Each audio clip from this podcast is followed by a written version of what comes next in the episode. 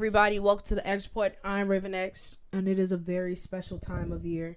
Yes, it's the new year, and everybody's excited to see what 2022 will bring. Honestly, I'm more excited that I get to finally present my end of the year WWE awards.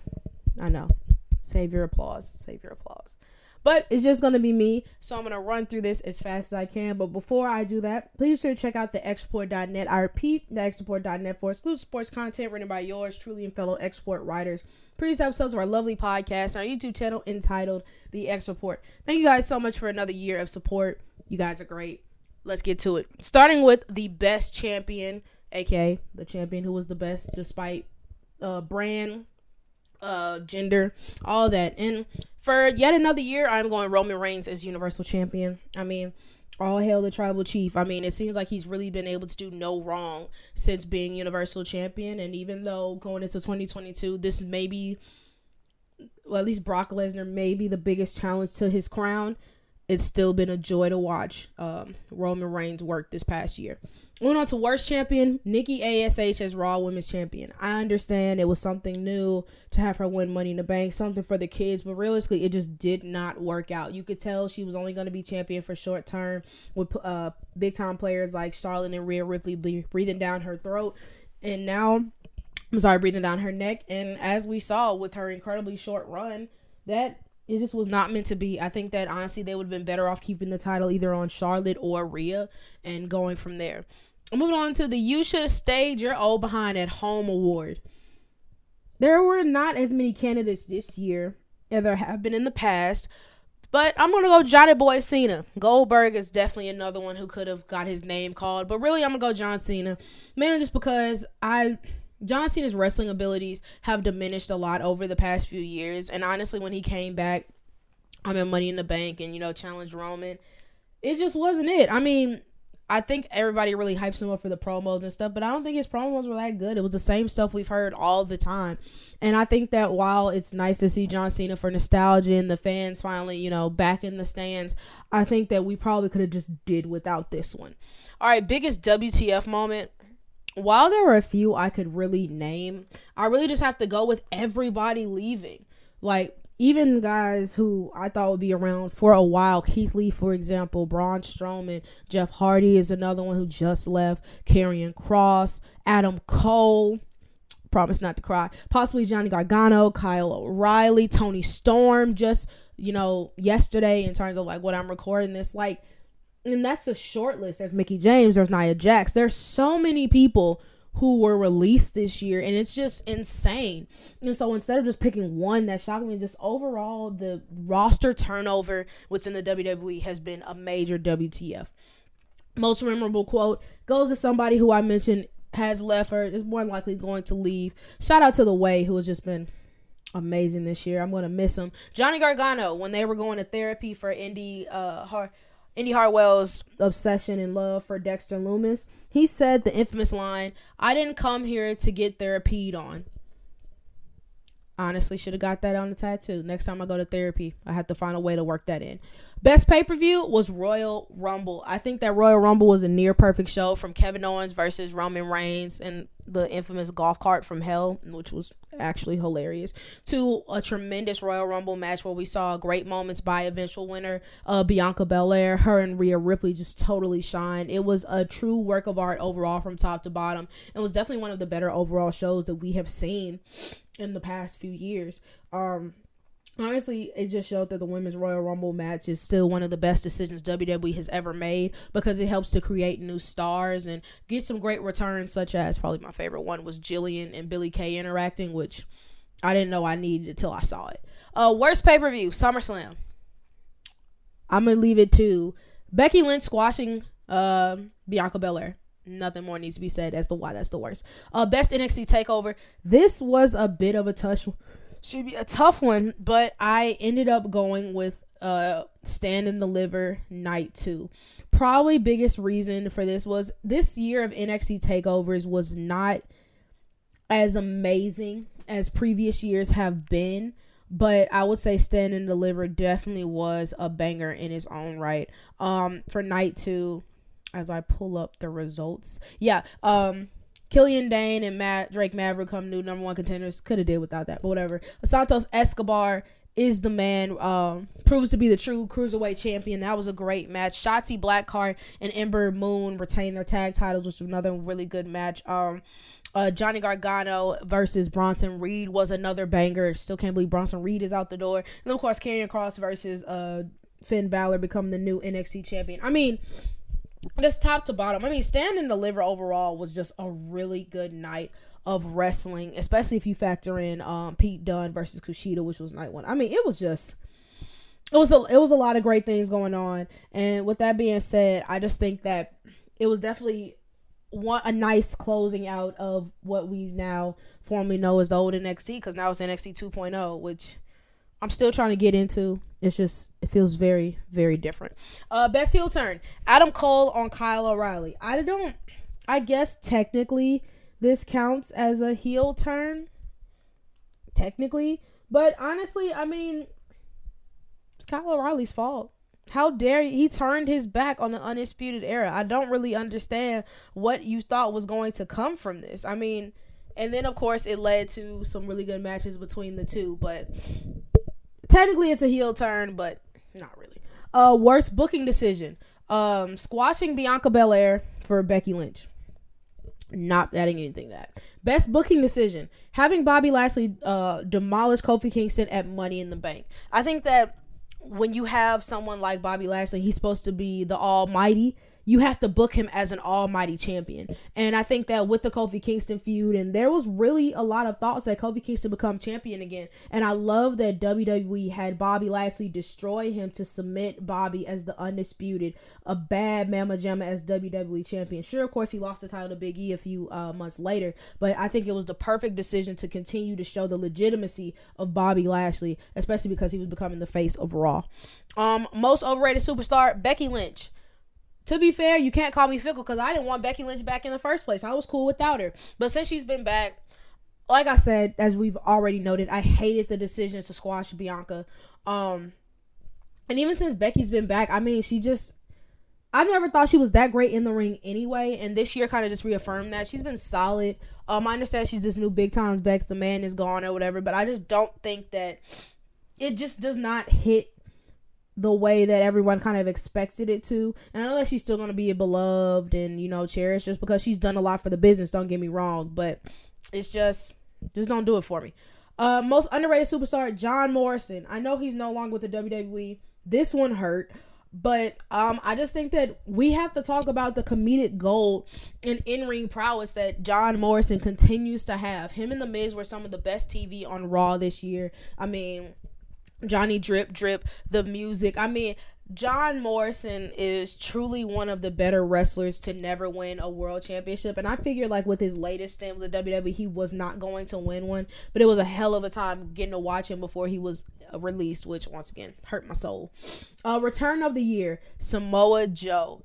Samoa Joe coming back to NXT was one of the best things done this year period. I mean coming back initially as an enforcer helping out uh, william regal putting everybody in their place randomly choking out folks. I mean it was a work of art and unfortunately he was unable to like last as NXT champion. Honestly, I don't still don't know what's up with that. But it was just great to see Samoa Joe back. He's one of my favorite wrestlers of this era and hopefully 2022 he'll be able to come back and have a sustained run doing something just because I love him so much. All right, moving on to, to the You Deserve Better award. There's quite a few people that this could go to, but I'm going to say Keith Lee after dealing with a serious battle of COVID, being out of action for months, he finally comes back, doesn't get the attention and matches that honestly I feel like he really should have had. And then shortly after that, he ends up being released. I mean, it's unfortunate because Keith Lee had so much potential and so much talent. Though I, in NXT he was never like one of my favorite guys, he was somebody I really respected and was excited to see what he would be able to do as his career went on. And so it sucks to see that this is how things ended, especially for me and Yim as well. So yeah, no, this was a tough one. That was not Keith Lee, man, you deserve so much better. Uh, the, I'm sick of seeing you on my television award. I guess it's really an award. Goes to Drake Maverick. Not a Drake Maverick fan, never professed to be, and honestly, I kind of find him a pretty annoying. Um, I know him and Killian Dain was supposed to be kind of that odd couple tag team, but I just didn't wasn't feeling it. I didn't think it was as great as it probably should have been, and um, sorry, and uh, I just think that I don't know. Like, I'm not. He was definitely one of the people who got released where I didn't really bat an eyelash about just because I'm not really a fan. So, um, the oh my gosh, not this match again award goes to Bianca Belair versus Bayley. Don't get me wrong. Overall, I liked the tenor of the feud. I liked what it was built upon. But after a while, it gets a bit old seeing the same two people in the ring. Um, Bianca Belair continues to get better in every facet of her career, whereas with Bayley Bayley's cool, and her as a heel is a billion times better than her as a face. But in ring, I'm just not like in love with what she does. So it just it got a bit old, especially because on SmackDown there were so many other superstars who could have been in the running, who could have um you know been facing Bianca Belair and for that championship. So it was it got a bit old after a while. But not to say the batches were bad because they weren't. It just sometimes you want to see something different. Uh, moving on to the You Trying to Get Married award, probably one of my favorite awards. Uh, essentially, for those of you who do not know, this award goes to the WWE superstar who, prior to this year, never really caught our eye. But now that they're ingrained, you're like, you know, got a little crush on them. And for me, I'm going Zion Quinn of NXT. If you guys don't know what he looked like, just just look him up. He's beautiful. He's Samoan. He's got tattoos. He's got muscles. He's magnifique.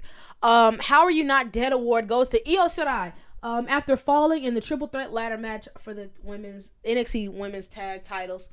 You've seen this spot, even if you didn't watch NXT. I'm sure on social media somewhere you saw Io Shirai hit the um, ladders outside the ring, smack dab, looked like it hurt like hell. And yet she bounced back was I think want to say came back the very next week and was fine, but in that moment if she just didn't want to get up for the rest of the night, I would totally understand. That looked like it felt like shit.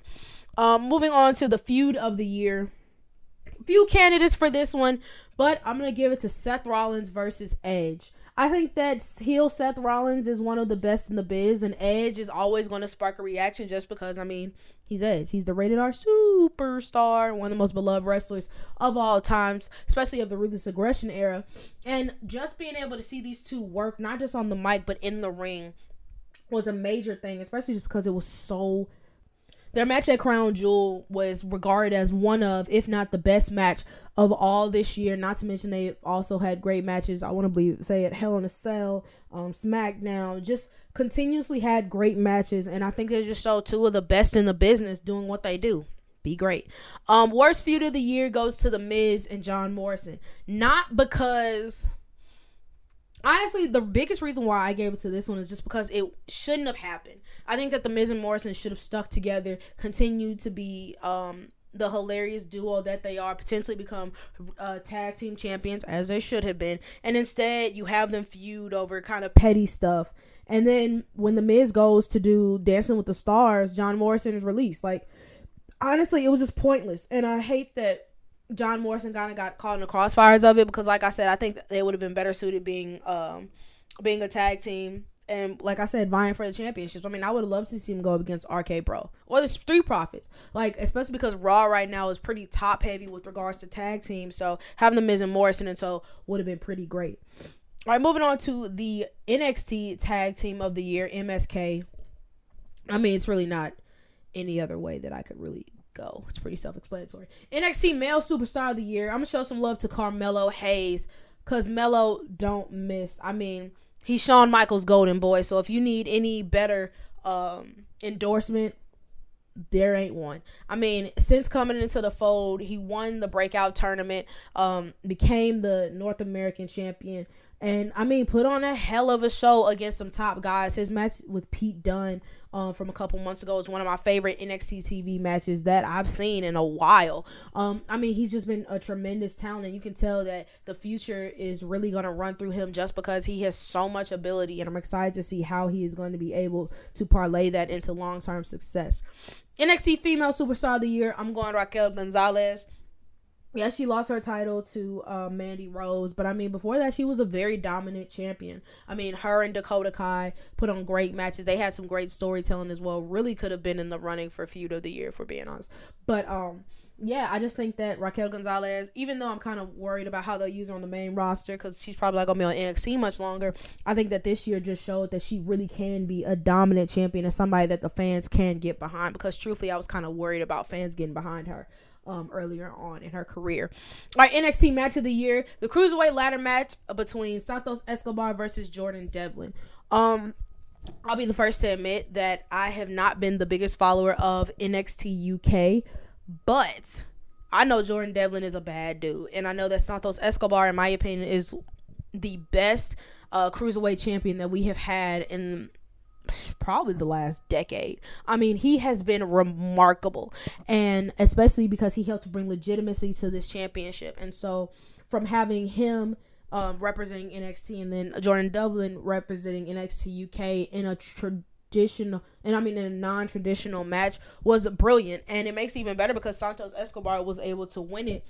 Yes, I'm a huge Santos Escobar fan, but also because I think that it just showed the best of the abilities for both teams. I mean, both sides. And I think that Jordan Devlin still looked incredibly strong after the loss, and Santos Escobar continued looking like that dude. Female superstar of the year really can't go anywhere else than Bianca Belair. Won the Royal Rumble, won the um, SmackDown Women's Championship, main eventing WrestleMania in one of the most important moments in WWE history. Um, it was also a tremendous match. I mean, had a really strong title reign before you know Becky came and ruined it. Um, in addition to that, and was a sole survivor for Survivor Series. So she showed that even if she does not have a championship, she is still someone to watch out for. And y'all know I love me some Bianca Belair. I want only the best things for her, and I'm so excited to see how her career progresses over the years because this was a great year for her. Uh, moving on to the male superstar of the year, I'm gonna show love to Big E. It was a long time coming but he finally became a world champion, winning the money in the bank. Cashing in on Bobby Lashley on Raw really helped to set the tone because questions were if somebody who is not as a serious character, especially because we're seeing cats like Roman Reigns out here dominating and other guys like that. Could Biggie win the big one? And Biggie has in fact won the big one. And since he's been champion, I've enjoyed his run more than I thought I was going to. Um, sure, currently I like Kevin Owens more because he's a heel and he's the dude. But I mean, Biggie has been a really good champion and just showcasing, you know, why guys like him or guys with his type of character should still be given opportunities and chances because they can definitely make things happen with them. All right, Raw slash SmackDown match of the year. I'm going Charlotte versus Rhea Ripley at Money in the Bank. I know fans kept chanting Becky and all this other crap during the match, but for those who paid attention, it just showed why these two women are some of the best in the business. It was a tremendous back and forth affair. I mean, there were points where you really didn't know who was going to come out on top because Lord knows I didn't. I had such a fun time watching this match, and just as a Charlotte fan, it just kind of reminded everybody it reminded me why she is the GOAT, in my opinion, for Rhea Ripley. The sky is really the limit for her. And those two just, they make magic happen when they are in the ring together. And this was truly a magical moment. All right, last two awards. First off, the female potential breakout superstar of 2022. It's wild because the person who I had had, aka Toni Storm, just got released yesterday or requested her release. So now I had to go with another one, and I'm going Liv Morgan. 2022 could start off with the bank for Liv Morgan. She could potentially become the new Raw Women's Champion if she defeats Becky Lynch. But I mean, even if she's not, I think we're gonna see a lot more um, Mandy. I mean, not Mandy Rose. I'm sorry. Uh, a lot more Liv Morgan throughout this year. I think it's really her time, and who knows? I think the sky's really the limit for her. Maybe she'll. Even if she doesn't win, maybe she'll win the Rumble or be one of the finalists. So I'm sure we're going to see a lot more of Liv Morgan this coming year. And my male potential breakout superstar, of 2022. It's a name I just said not too long ago. I'm going Carmelo Hayes. Just I mentioned on NXT, you can tell he is the future. He's a bad man, and I think that as the season, not season, I'm sorry, as the year goes on, um, in 2022, I think the opportunity is gonna be become bigger and brighter. I think it's only a matter of time before he becomes NXT champion. It's only a matter of time before he's gonna be main eventing or headlining a WWE pay per view, just because he is so good and I'm excited to ride the future with him. But those are my end of the year um, WWE Awards. Thank you guys so much for listening. As always, please should continue to support the xreport.net. I repeat, the xreport.net for exclusive sports content written by yours truly and fellow X Report writers. Previous episodes of our lovely podcast and our YouTube channel entitled The X Report. Thanks again so much for another year of support. You guys are amazing. You guys are great. I know that there was some transitions that went on where we didn't talk about wrestling as much, but wrestling still holds a place in our hearts here at the X Report. And just thank you guys for continuing the ride, and we'll see you next year.